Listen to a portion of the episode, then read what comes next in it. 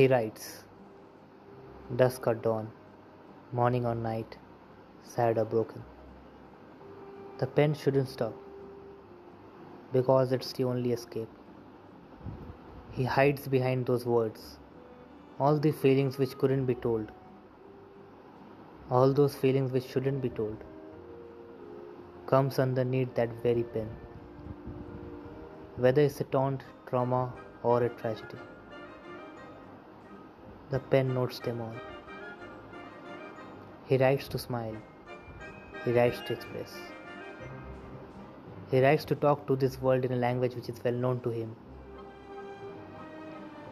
He writes because it's inevitable. He writes. Dusk or dawn, morning or night, sad or broken. He writes.